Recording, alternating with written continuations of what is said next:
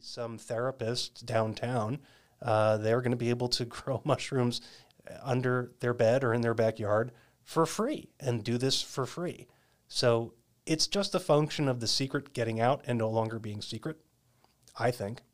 I think so too. It, it's just gonna it's gonna be as normal as cracking a PBR in the backyard during football. You Yeah. know, it, the edibles. You know, they're gonna they make mushroom edibles now. Mhm. Um, I wanted to really quickly because you talked about defunding the police. Sure. Um, my podcast before this one today was with the Last Prisoner Project. I've Mm. been a volunteer for them, writing letters to cannabis prisoners since quarantine started. Mm. I grew up five miles from Attica. I've always been an empathizer for prisoners because everybody in my town was a CO and they were just assholes. Like they were racist, they were super judgmental and everything. And I I know everyone has a story. I just I don't want to judge that. You know, you did you got caught, you know. Um, but the last prisoner project is cannabis prisoners Yeah. and many of them are doing life one of the guys i write to um, is doing life on a first offense Wow. a first offense and he's been in prison since the early 90s so it's it's just another aspect of the legal system that has to change along with the restructuring of the police i wish they had just said restructure or i don't know Yeah, budget reallocation is probably, or services reallocation would have been better. something better- could have been better, phrase. but defunding like when i heard that i was like whoa what are we saying here we're not going to have cops anymore Yeah. um it's bad branding Yeah, a- a- absolutely. And and a great example of of the effect of language and how we use it is today's cannabis. You know, mm-hmm. 10 years ago, people started to use the phrase more commonly medical marijuana, which in turn helped a lot but also revealed a backlash because there were so many people who were like Oh, you're just saying it's medical marijuana because you just want to use marijuana. That's Yeah. not medicine. You just want to get high. But what they don't realize is marijuana was literally part of U.S. pharmacopoeia for a hundred years until it got banned. It was always medicine. It never wasn't medicine. So you know the use of language and how we uh, exchange it with one another is so critical to imbuing and imparting understanding and meaning. Um, now you said a word that brought something up for me was pharmacopoeia do you watch hamilton's pharmacopoeia I have seen several episodes and enjoy it a bunch. I love it. It, Yeah. it when you were talking about cultures from around the world, that's what he does. Is he travels the world. Yeah. So for anybody watching this right now, it's on Vice. It's Hamilton's Pharmacopoeia. He's this chemical nerd, chemistry nerd who travels the world, and he tries every single one of the local drugs. And I got some. I don't even know if I'm saying it right because I hear it a million different ways. But kratom, I have a couple kratoms that I want to try but I'm a little afraid, like, because it's a new thing. It's a Yeah. new, you know, I, I need to research it before I take a pill. Hang on one second. My camera just stopped recording on my end. Oh. I just want to get it going again. And then I yes, the let's noise. let's absolutely talk about kratom because I have things to say on that. Okay. And we're back. Sorry, everybody. We had a technical glitch. One of the cameras stopped recording in the middle of Amy talking. So, the transition, I think you had mentioned uh, curiosity about kratom, and Kratom, yeah. and we were talking about psilocybin as well. Um, so let's let's talk a little bit about kratom, but then I want to double back and ask you about uh, misogyny in the industry. Oh, I knew that would I knew that would get you. Okay, so that's going to be an important topic. But let's talk kratom first because you wanted to go there. So uh, fire away. What's what's your what's your kratom comment or observation? Well, before I try anything, I always want to know if it can damage the kidney. Sure. That's my first thing. Yeah. Um I did see like nobody has died from it. It's a tree. It's leaves from a tree in Thailand, Indonesia. Um Malaysian no as well. addiction no addiction um chance but is it related to opiates or is it part of the opiate family Um, okay, so here's what I know, and I and I don't profess to be an expert. So if I get this Right. wrong, um, sorry everybody. Google but but it. I, but I can t- no, you don't have to Google. it. I'll tell you where to go to get good information. There's a fantastic website called erowid.org, e r o w i d dot o r g, erowid.org. Um, Erowid is run by two. I will describe them as hippies. I'm hoping that's not an insult because they're very, very nice people. Um, but they definitely come from that sort of uh, ilk. And they've run Erowid for decades, and it is just a clearinghouse of information. They've got Cool. pages on every type of uh, plant and drug and food stuff and spice and herb. And behind each link are just tons and tons of more links that'll lead you to scholarly papers, legal articles, um, trip reports, descriptions, dosing, et cetera, et cetera, et cetera. So you'll find a lot there on goes Um, my friday yeah, I, I've I've lost hours and hours and hours just reading Erowid, and uh, it, you can get an app on your phone for it as well. So sorry about ruining your bed and bathroom time too. Um, anyway, and everybody knows exactly what I'm talking about when I say that. Um, a- anyway, so kratom, is, it's Mitragyna speciosa, if I'm pronouncing that correctly. And one of the primary drugs in it is mitragynine, and I'm probably not pronouncing that correctly, so sorry about that. But it acts like uh, an opioid analog, but it is not an opioid. But Okay. it, it'll tickle sort of the same receptors. So it is used uh, by some people to help detox and get off from opioids. But from what I have read, it actually can create uh, both physical and mental addictions if you use enough of it or high enough doses. Um, I've seen lots of reports of people that if they just use too much, it, it becomes problematic for them. Um, and it does have physical withdrawal symptoms as well. But when used responsibly at reasonable doses, it's supposed to have a wonderful body numbing effect, uh, a lot like an opioid, but not an opioid. Um, the FDA flirted with kratom a couple of years back. They were going to schedule one it. Uh, I heard that. Somehow uh, it dodged a bullet. There is a kratom association that I think advocated against Schedule One. good And and the truth is, the science just isn't settled on it. And um, you know, the DEA has a lot of broad scheduling power and authority. And I know a lot of people are very anti-DEA. I actually did an interview at the beginning of the week uh, with Joe from from Psychedelics Today, and I mentioned him that I'm not actually uh, anti-DEA, which he was shocked by. I really freaked him out when I said that. But look, I'll divert for a moment on the DEA, then we'll come back to Kratom. But relative to the DEA, they do a lot of good consumer protection work in addition to their police work. And I'm not a throw the baby out with the bathwater type. Um, do I agree with all DEA policies? Of course not. Um, the the best and easiest example I can point to that you will know about as well, and a lot of our audience may too, is what the DEA has been doing for years to Dr. Sue Sisley. Um, for those of you at home who have not heard of Dr. Sisley, she's a local Arizona fixture who happens to coincidentally be the national expert on the use of cannabis to treat PTSD. And Sue, for years, and she's you know bona fide doctor. These are real studies she does. She's tremendously respected. Uh, but for years, she's been trying to get the DEA to license other cannabis cultivators so that for her studies treating psychically wounded veterans, they can get cannabis in those studies on par with what they can go get down at dispensaries. The DEA just won't cooperate. Instead, they're No. they're requiring Sue to use this really just subpar, sub-quality cannabis derived from a single source that the DEA licensed at University of Mississippi decades ago. And no shame on University of Mississippi or their weed, but it's not on par with today's modern marijuana. And No. it, it doesn't reflect what any patient would would access or want to access. And the DEA just continues to stand in Sue's way and won't let this happen. So, in that sense, yeah, of course, chide the DEA, they need to change. But the DEA does a lot of good, positive, consumer oriented protections, like making sure when you go and reach for a bottle of ibuprofen, you're not pulling out lead chip paints instead and swallowing Right. them. So, because that happened in the 80s all the time.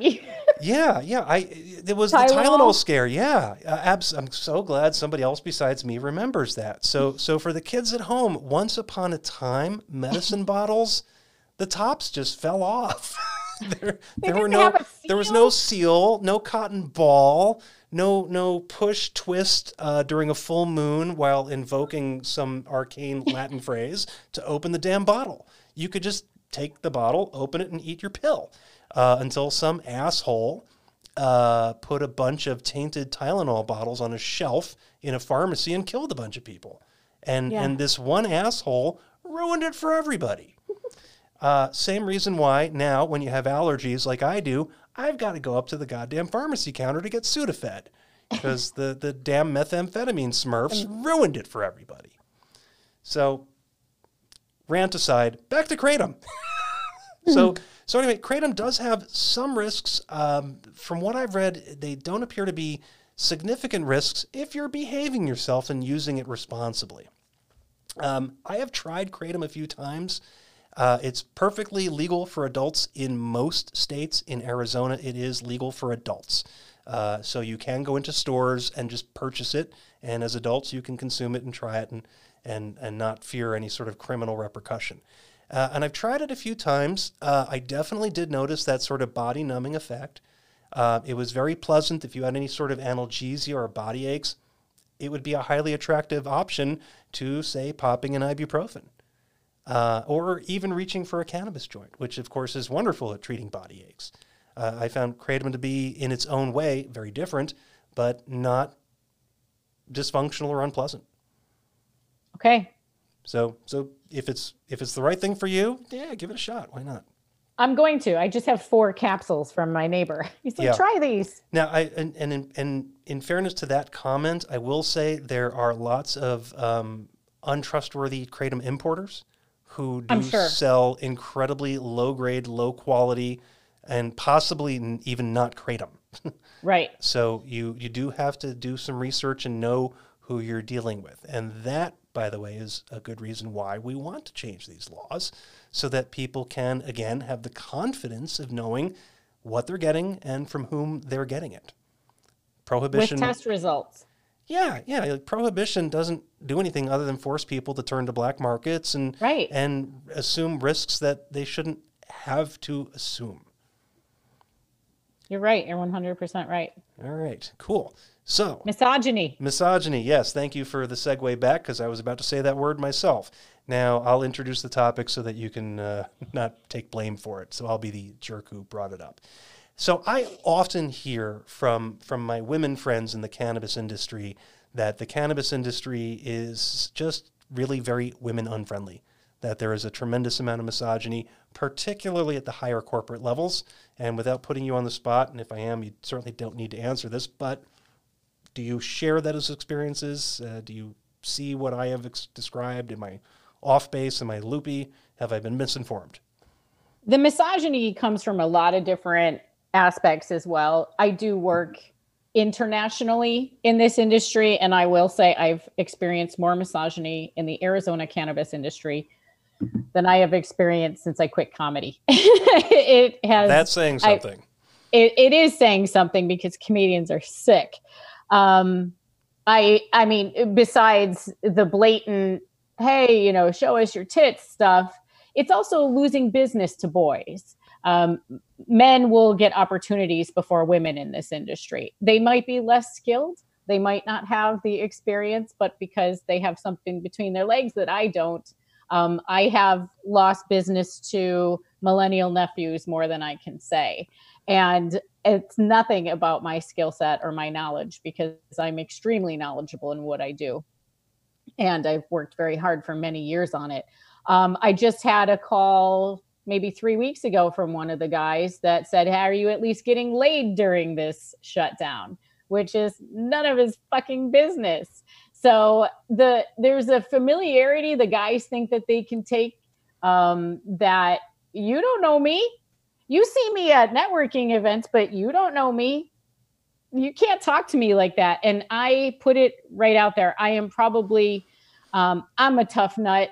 I mean, I I am a New Yorker, and you do not talk to me like that. And I have put many of boys in the in their places hmm. because mm. I feel that um, number one, women were a huge part of this industry getting off the ground because Women Grow was a huge organization. Yeah, I was hoping you were going to mention Women Grow because if you weren't, I was. Yeah, um, I'm not sure how big it is anymore because I'm more with the women empowered in cannabis um, side of things now. Uh, but the women are 50% of this industry, or we should be. We aren't getting hired as much as we should. When I first got into the industry, a third of the CEOs were females. Of course, CEO could be, you know, someone like me, a, an entrepreneur calling themselves a CEO. Sure. But there were many more than there are now. Right now, it's just all white guys, and the money is going from white guy to white guy. And so I work with mostly women now from other states to build a great foundation and refer each other. Um, I will always, always, always hire a female before a male if they're qualified. And I'm not afraid to say that. I don't feel bad saying that because it's the way the world that I've lived in for 50 years now is seeing opportunities go to guys that I should have had. So, um, and I'm not afraid to say any of that. I, I do tell people right away if they talk inappropriately with me that they can't talk to me like that and that their mothers would probably be very embarrassed to know that that's how they're speaking to women. Um, I don't know what it is. I do know what it is. It, this is an inclusive industry. Anybody with a great idea can get in.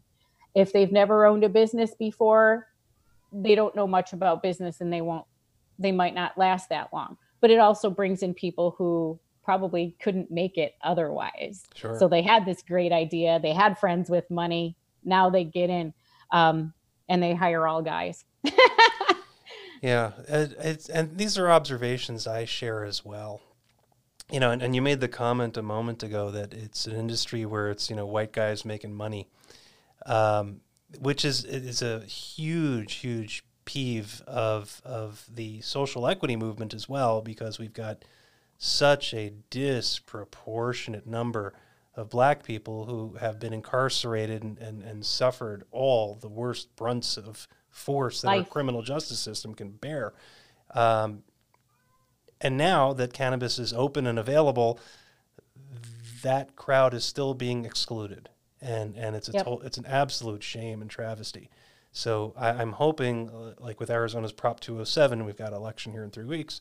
Um, if it passes, there is a social equity component built into that initiative. It's very loosely worded, so there's going to be a bloody, bloody fight afterwards to it's establish a new concept, though, too. Yeah, it's, absolutely. It's, it's new to say social equity in cannabis. So there are going to be knots that need to be untied. And, you know, just like this prop itself is not amazing. Yeah. But I will always remain a patient. I will grow. Um, I will always keep my medical card, but it it's just when I write to the last prisoner project prisoners, I typically write to the black men because I know that they're the ones who have been disproportionately penalized for yeah. what I'm doing right now. Beyond question. Beyond question. Um, one of the guys I write to has life. Life. Yeah. Like that's pathetic. Um, it, it's going to change. There are so many groups now that are getting bigger and bigger. The women in this industry are are seriously a force to be reckoned with.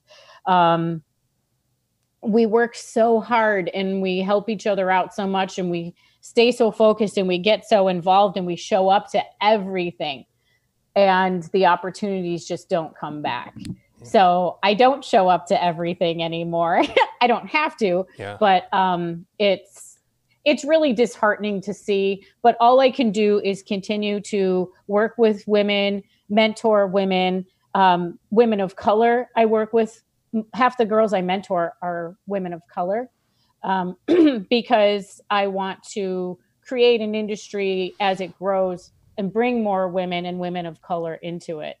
Um, it, it it's just not fair. It's not fair at all. Yeah, I I agree, and I I hope, although it remains to be seen, but I hope Arizona takes the lead on that because so many times, and you wouldn't expect this from Arizona, but so many times it has actually taken the lead in supporting women's rights. People, so few know this, but um, Arizona granted the right to vote to women before the United States did.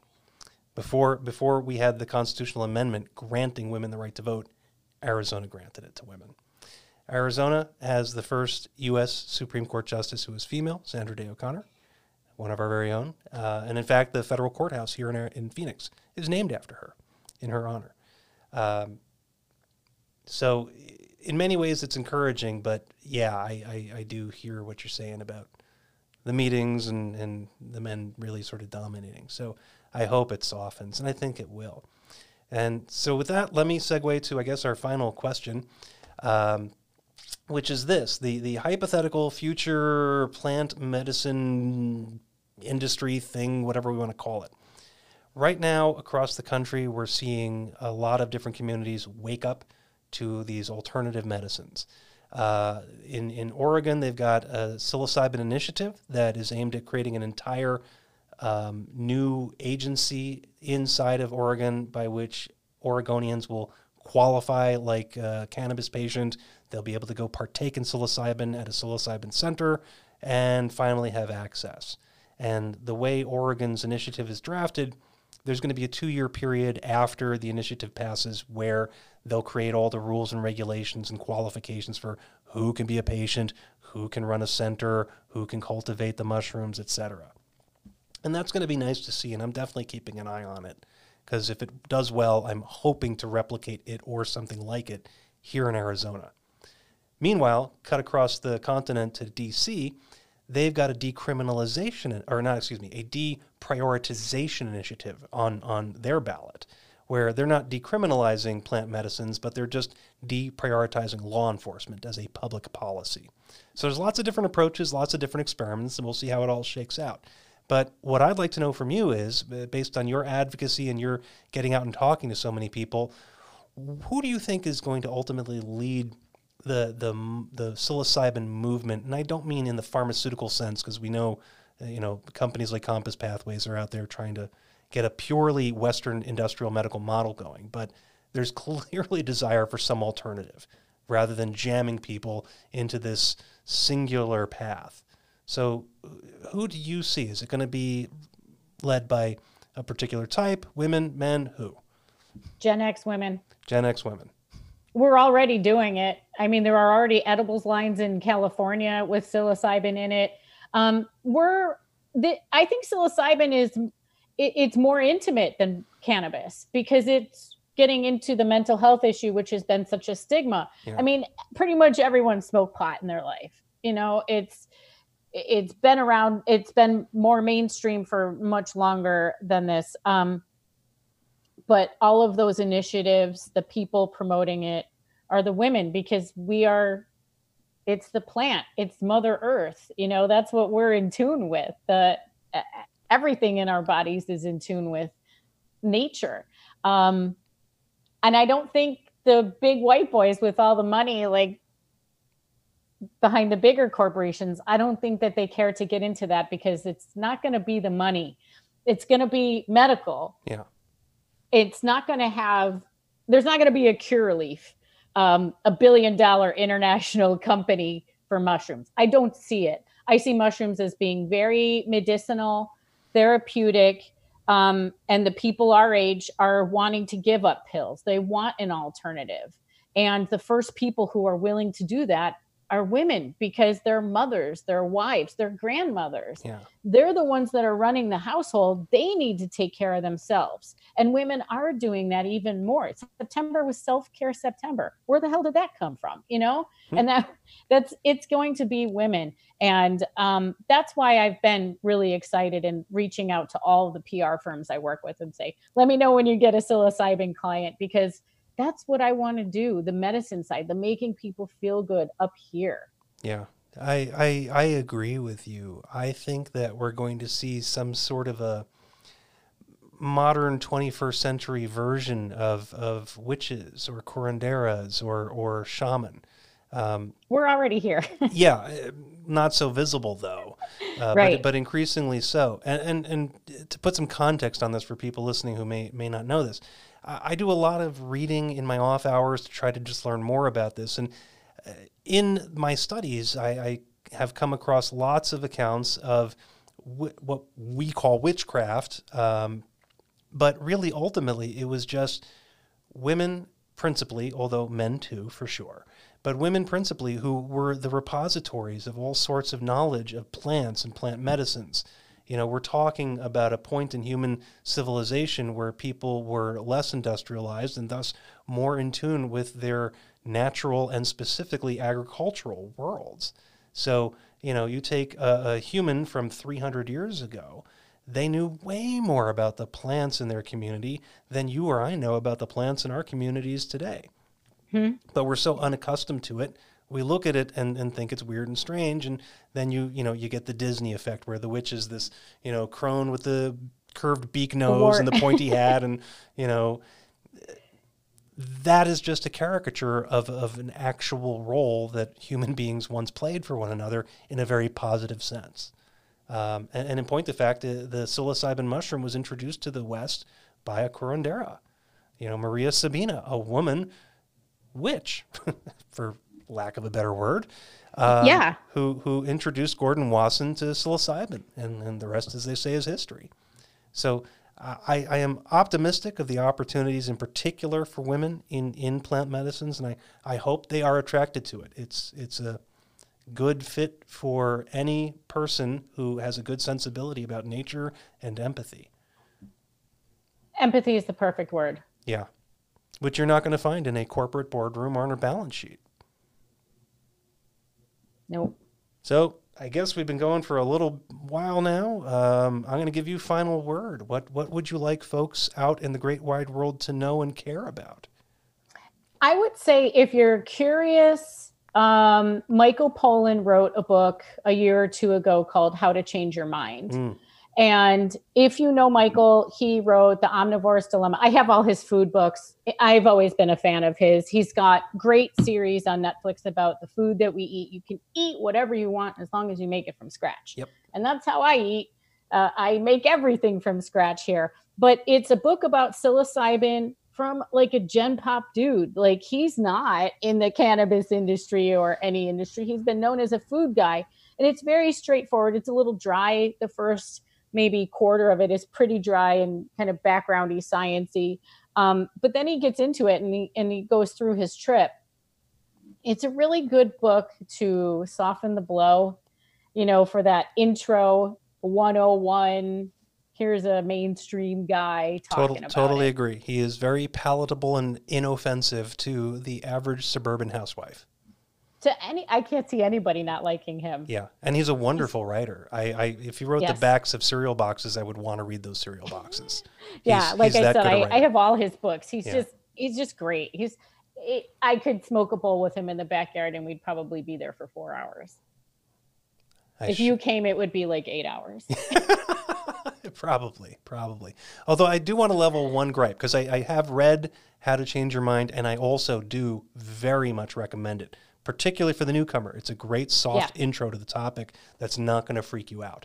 But if I could lay one gripe, he titled the book How to Change Your Mind, and uh, cover to cover, read it. Uh, he never did quite say how. He told Yeah. you about what he did to change his mind, but didn't tell you how to change your mind. So yeah that's my one little poke at Pollan. But, but beyond that, I, I love the book and I do share the, the recommendation. So if folks wanted to get in touch with you, how could they do that? As far as social media, my handle everywhere is the fabulous one, one word, all spelled out. My website is gethybridsocial.com. You can find me on Twitter mostly. I'm not a big Zuckerberg fan because of my job. Um, I am on Twitter. Twitter is where it's at. I want everybody on Twitter. Follow me there. LinkedIn, LeafWire, go on LeafWire. There you go. There you go. Amy Donahue, folks. Thank you so much. Thank you. Loved having you on. So, anyway, uh, folks, thanks for joining us for another episode of Psychedelic Alex. We hope you enjoyed today's visit. And please join us for future episodes. And don't forget to subscribe to the show. And also, the book is available on Amazon. Take care.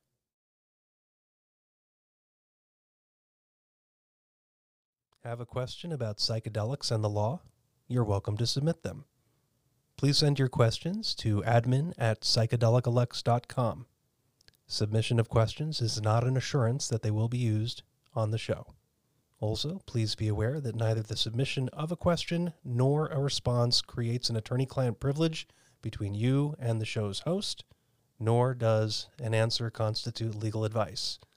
Information provided is for general purposes only. If you need legal counsel, you should hire competent counsel in your community.